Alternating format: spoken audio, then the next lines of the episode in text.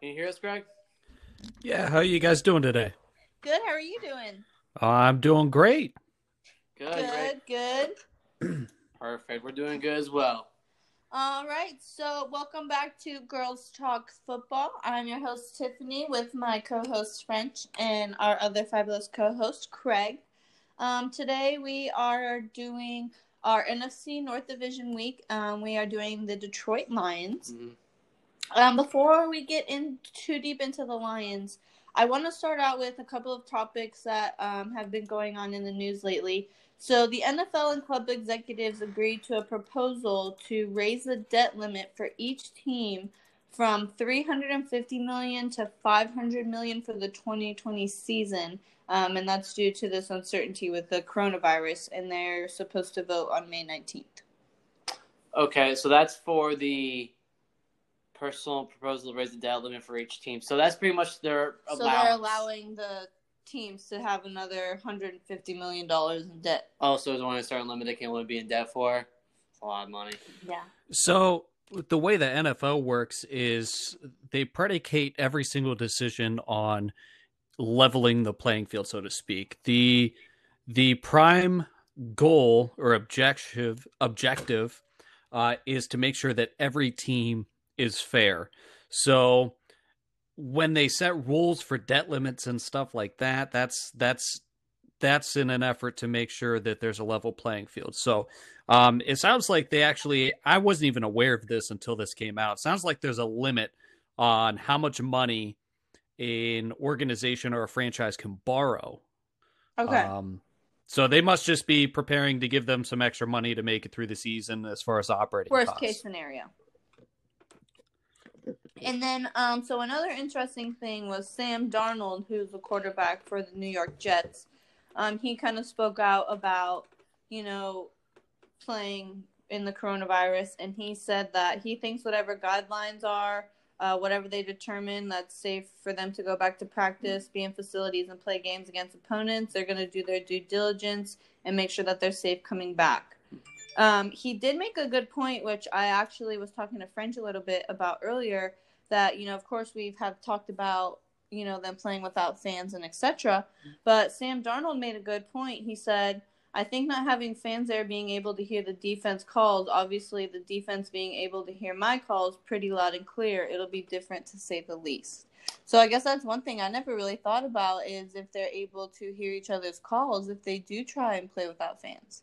I agree, and not having the fans at these games, if that conclusion comes, that situation does come up, is going to be huge relief for opposing offenses. Because if you're at a home game and cheering for your favorite team, when the opposing team is on offense, I mean the crowd's going crazy. You can't hear anything. But when the home team's offense is on in the field, it's quiet. Mm-hmm. So obviously the fans play a huge role and the sort of excitement and hype that goes around the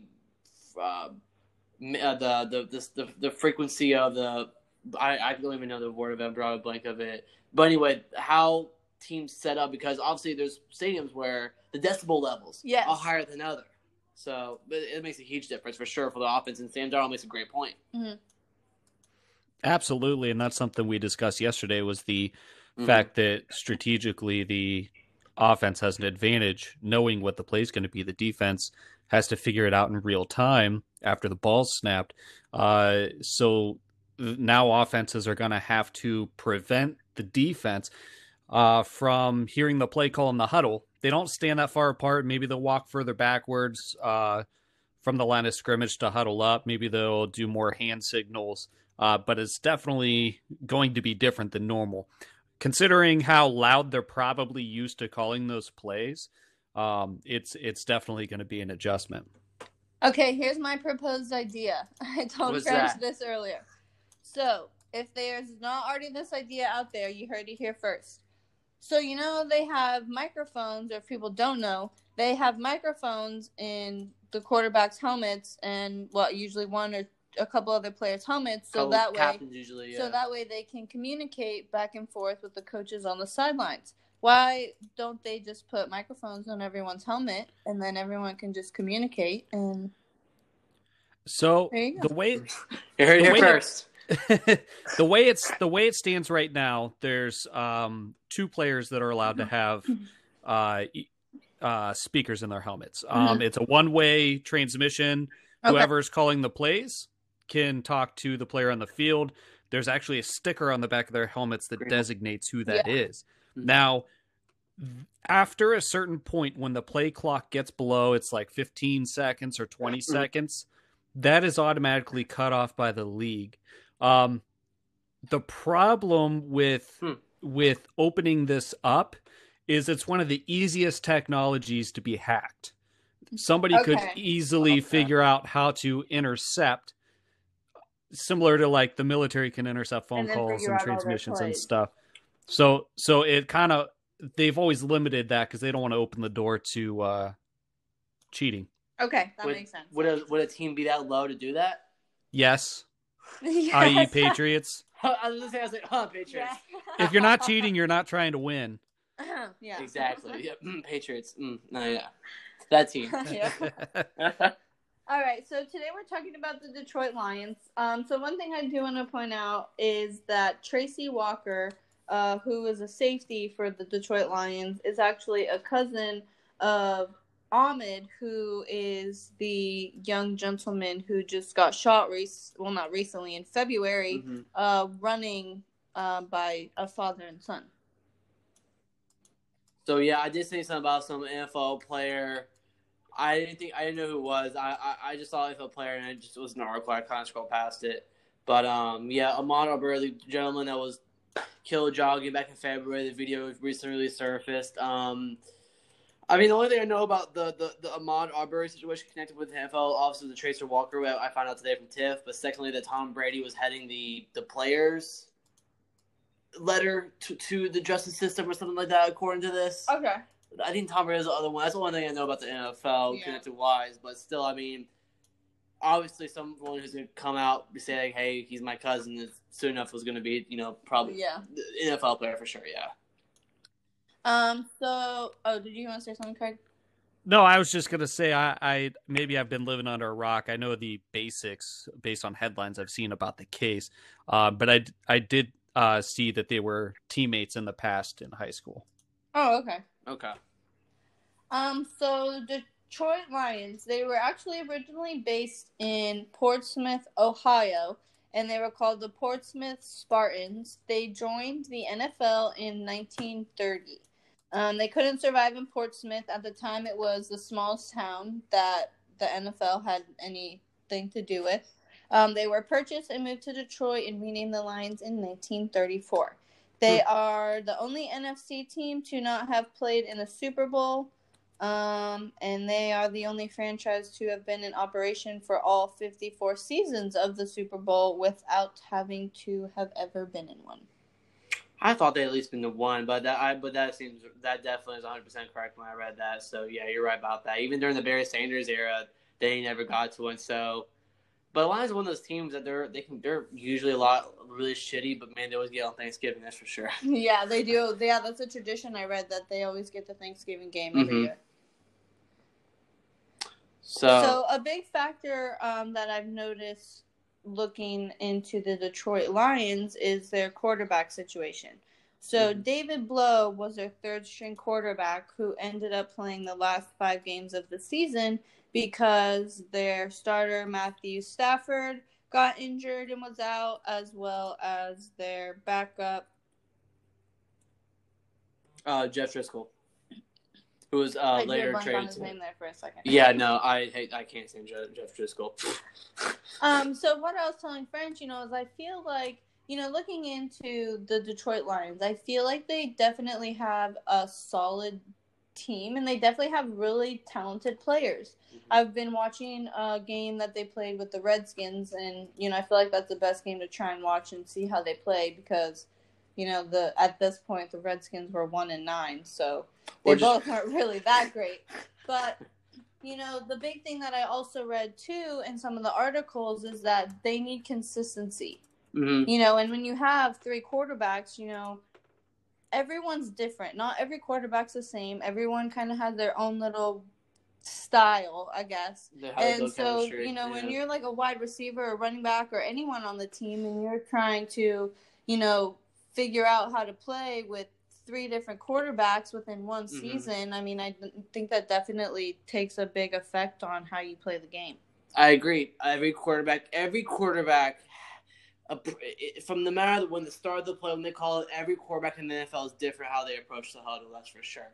The way they enunciate things, their ambiance, their presence, their calmness. I mean, because I'm pretty sure those NFL linemen can smell fear within the quarterback's eyes or in the way he, carries himself. But, you're extremely right because each quarterback brings some sort of chemistry, too, with these players. But that brings us back to what we were talking about, Tiff, was the Matthew Stafford, David Blough situation where David Blough, he has some promising Final five starts in Detroit, but obviously he was no more than a glorified backup until Matthew Stafford came regain from his back injury. Well, and on top of that, his very first game was the Thanksgiving Day game. So, I mean, talk about, that's probably a little bit of pressure, playing on a holiday game as your very first game and you're a third-string quarterback. Well, against the Bears, too. Bears might have a bad offense, but they always have a pretty solid defense. Oh, go ahead, Craig. Sorry. Oh, no, it's good. If I remember correctly, the first pass he completed was a 75-yard touchdown pass to Golladay. Yes, correct. It's one of those things like first impressions can be deceiving, though. He initially started the season with the Browns. He was an undrafted free agent, and he went through training camp, and the Browns traded him to Detroit Lions. Essentially, they were swapping seventh-round picks. It was kind of a trade, but not really. So when he showed up, this is a guy, there was no intention for any team to start him. He's not nearly as talented as any of the other quarterbacks. He did show some promise in training camp. I remember watching him, some videos of him with the Browns, and he's got some talent, but no, he was kind of thrown into the fire. He did okay considering the circumstances. Yeah. Right. And, you mentioned Golladay. I read an article, too, that they said that he's set to erupt in 2020, and he has had increased output every season. His numbers have consistently gone up, and his trajectory stats are similar to that of Calvin Johnson. Wow. And especially, too, having three different quarterbacks in 2019, racking up over 1,000 yards, 11 touchdowns. That's huge. Because like we go back to the same whole thing again, the chemistry. And that's what, a big thing they said was consistency. They said if he has consistency, then watch out. Exactly too, and I love one of my favorite receivers in the NFL. He's a good number one, number two guy depending on what team he is. But right now, the Marvin Jones Jr. in the Lions, he's number two behind Golladay, pretty much. But I like Marvin Jones. I think he's always a very solidified wide receiver. He's age 30. He's been in the league for about 8-9 years now.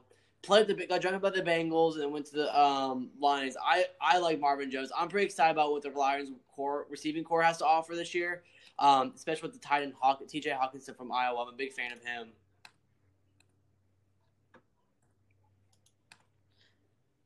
him. So another breakout player that they talked about, too, was drafted in the second round this year is DeAndre Swift. He's a running back.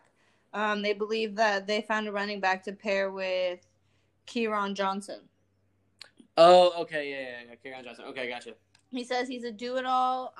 He's adept to catching the ball out of the backfield and grinding out yardage between tackles. So, one of the things that he's got going for him is he came out of Georgia. Anybody that pays a little bit of attention to football, the last few running backs to come out of Georgia have just been absolutely lights out. For example, Nick Chubb last year or the last 2 years, he's been solid. There's a number of guys that have just been outstanding. So he's got a good pedigree. What's interesting is with the Lions right now, they have 8 running backs on their roster, which is a lot to carry in. I don't know if some of them are going to have some sort of like fullback type application. I did But I did read a thing that said that, you know, the coaches and the GM were talking about they did want to have a stable of running backs because they did say, you know, running backs do tend to wear out a little bit quicker as opposed to, you know, quarterbacks and some of these other players due to, you know, I guess more pressure they put on their bodies, you know, the running and, you know, I know I have bad knees, you know, I'm only 25. So, yeah, I mean, running backs don't play a whole long time. I mean, I think it averages like anywhere between 6 to 10 years at most. But obviously, you still see the phenomenon of Frank Gore playing. So it just depends how they handle themselves, how they take care of themselves in the off season and during the season as well, too. Yeah, absolutely. But I think when we're talking about the Lions in a whole, I really am eager to see how Matthew Stafford comes back from this back injury. And at the time when Matthew Stafford signed that big contract, he became the highest NFL player in NFL history, highest paid player in NFL history. So he's 32 years old right now. He won't become a free agent until 2023. That contract was 5 years, $135 million, average salary of $27 million per year. But that guarantee signing was $16.5 million. My God, these Lions have poured their freaking wallets into Stafford.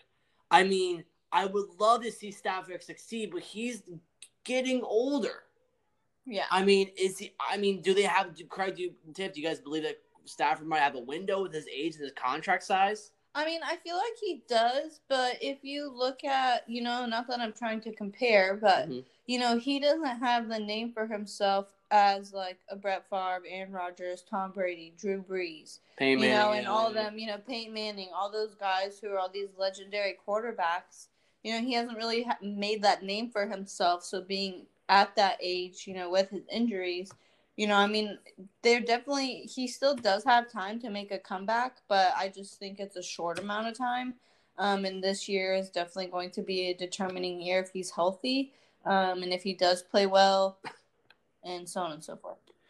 He is actually... He's got a reputation for being a durable quarterback. He's also one of the toughest quarterbacks I've ever seen. But just to give you an idea, since 2011, last season was the only one where he didn't play 16 games.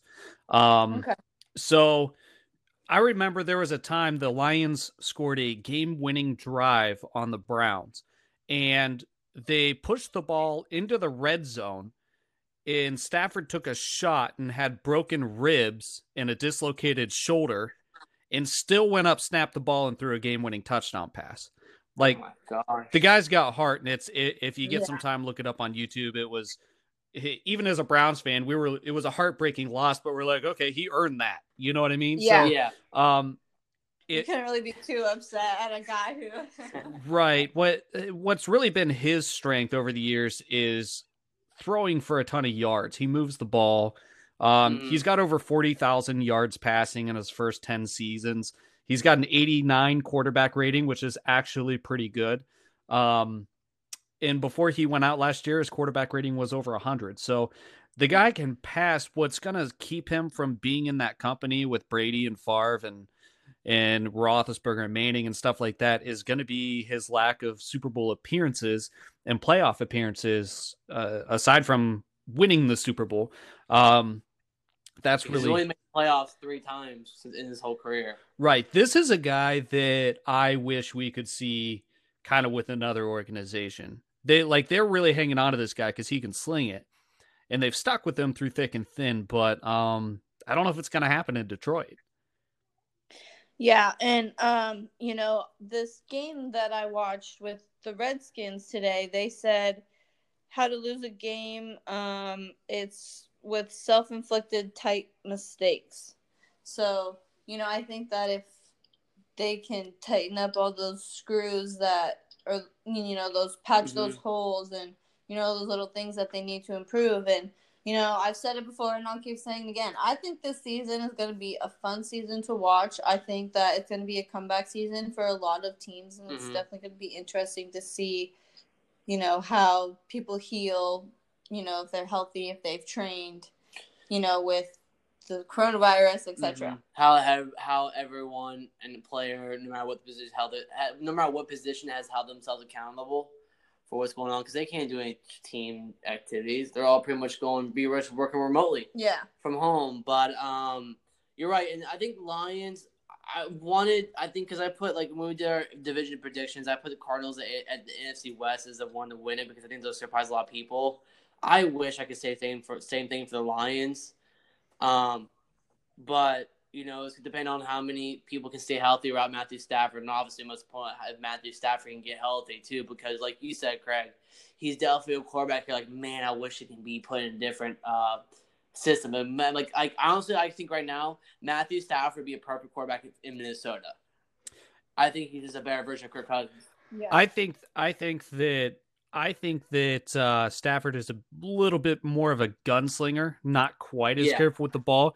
I would be intrigued to see him in, like, New Orleans, where Drew Brees has also been able to throw for 4,500 or 5,000 yards a season, put up a ton of touchdowns, except he's had the cast to carry them into the playoffs perennially. So you're right. And, I mean, Stafford has 3 more years left on his contract from that big one. Like, I don't know. Like, I mean, I remember Kirk Cousins was a free agent after he came away from Washington. It's like, wow, this dude, is one of the biggest free agent quarterback signings of all time. I mean, do you believe that will be with Stafford if he decides to leave, or do you believe he'll be a Lion for the rest of his career? I really think it's tied to if Matt Patricia can keep his job past this year. I don't know that they have a whole lot of faith in him. The Belichick coaching tree is none of them have been as good as Belichick. It's tough to say. I don't know. Coaches and quarterbacks are usually married. Patricia committed to keep moving forward with him, so he'll probably last as long as Patricia does. Occasionally, they'll come in and say, "Oh, come on, I inherited this guy. Let me go get my guy, and then fire me if I can't win." But it would be interesting to see him maybe even go to a contender like New England. Yeah.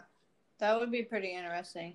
It would be interesting because I think it'll be older when he gets let go if he decides to go and trust the free agent market. But man, that's definitely one a lifetime free agent quarterback you're gonna get for sure. Well, and you know, with how the Lions are, you know, not being the greatest, never, you know, being to a Super Bowl, etc. You know, and with Stafford, you know, he was been with the Lions since 2009, and you know, and you said with that $135 million contract, he was actually the highest paid NFL player in history at that time. So you know, with him being now with the Lions for going on 11 years, you know, with this trend that we've been seeing with the quarterbacks, you know, I can definitely see maybe them, you know, wanting to get rid of him when his contract's up, but at the same time, maybe they want to get their money's worth. Yeah, because Craig definitely put him in for sure, too. I mean, he's the energizer bunny of the NFL quarterbacks. I mean, he really does not stop going. Yeah. I mean, I fully believe he's going to go into the season having a back injury the previous year and go in and start just gunslinging the ball and throwing for 4,000 or 5,000 yards and 30-plus touchdowns, you know? So I definitely believe Matthew Stafford's going to make a full recovery. And I wish I could say the same thing about the Lions. I wish the Lions can take the NFC North. I'm sorry, babe, with the Packers. But that's one of those teams I don't want to see many teams succeed, but like Lions are one of those teams like, you know what, I wish they would do well. You know, I wish they would go like 10-6 and maybe win a playoff game, you know? Yeah, I agree with that. I agree wholeheartedly, yep. Well, that's all I had on the Lions. There wasn't really too much. Yeah, I think perfectly. I think this will be like another Bengals kind of podcast. Yeah. I mean, I think there's a few things to talk about here. Did you guys watch much Ohio State football? I'm not a big college, so I don't really know. I would. I teeter on like I only watch floor games, it jobs have to be pretty bad in order for me to like focus on college football. If that makes sense. I don't follow it too closely either, but living in Ohio, it's tough to get away from it. I will say, and I don't know if this is an unpopular opinion or not, Okudah was a solid number 3 pick, but the guy, I think they stole a lineman in the draft, and they had acquired pick number 75 by trade, and the guy's name is Jonah Jackson, I believe. I don't know why it's escaping me at the moment, but yeah, let's see. Offensive guard. Yeah, he's going to be solid. Another guy that's on the Lions that I think is a little bit underrated is Danny Shelton. He was disappointing in Cleveland. We drafted him, but he had a few really good seasons with the Patriots. Jamie Collins is another guy that played for the Browns and Patriots. He's kind of up and down, so hopefully they get a good side of him. I think that their biggest issue is going to be sharing the division with the Vikings and the Packers. I think maybe in a different division they'd win more games. Yeah, I agree. Yeah, if they were more in a division with, like, you know, maybe the one we were talking about last week, or with the Jags. I'm sorry. Yeah, I mean, the AFC South kind of division, like, she was getting after. I love her, though. Anyway. And think about this real quick, not to interject, but we were talking about DeAndre Swift, okay? Yeah. So Let me rattle off a couple of running backs that are in the NFL from Georgia. You have Nick Chubb. You have Todd Gurley. You have Sony Michel. All right. And then those are the three most recent ones to come out. But from the same school that Herschel Walker and Terrell Davis came out of, Noshan Moreno,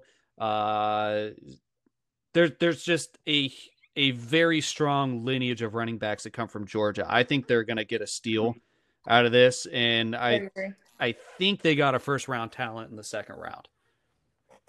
Yeah, usually a lot of those first-round talent running backs come early in that second-round pick, coming at the pick number 35. Yeah, they did say that he was the top running back on a lot of people's boards for the draft, so I'm sure the Lions were surprised that he was still available at that time too as well.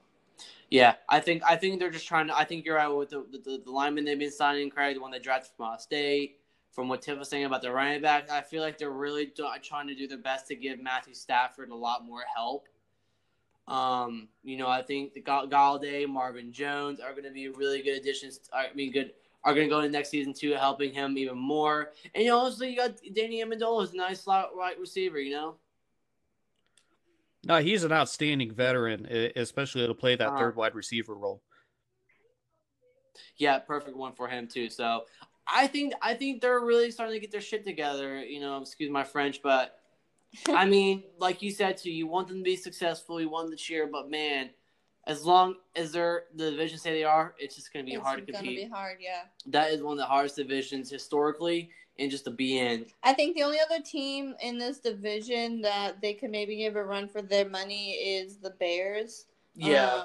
I think if they keep working hard with who they have and, keep fixing all those little screws and holes and things like that, then, they could be a contender, I think down the road in this division. I can definitely see them sweeping the Bears. Because Bears gonna have a whole lot of turmoil with Nick Foles, Trubisky, who knows what. So, yeah. Did you guys catch most of the NFL draft?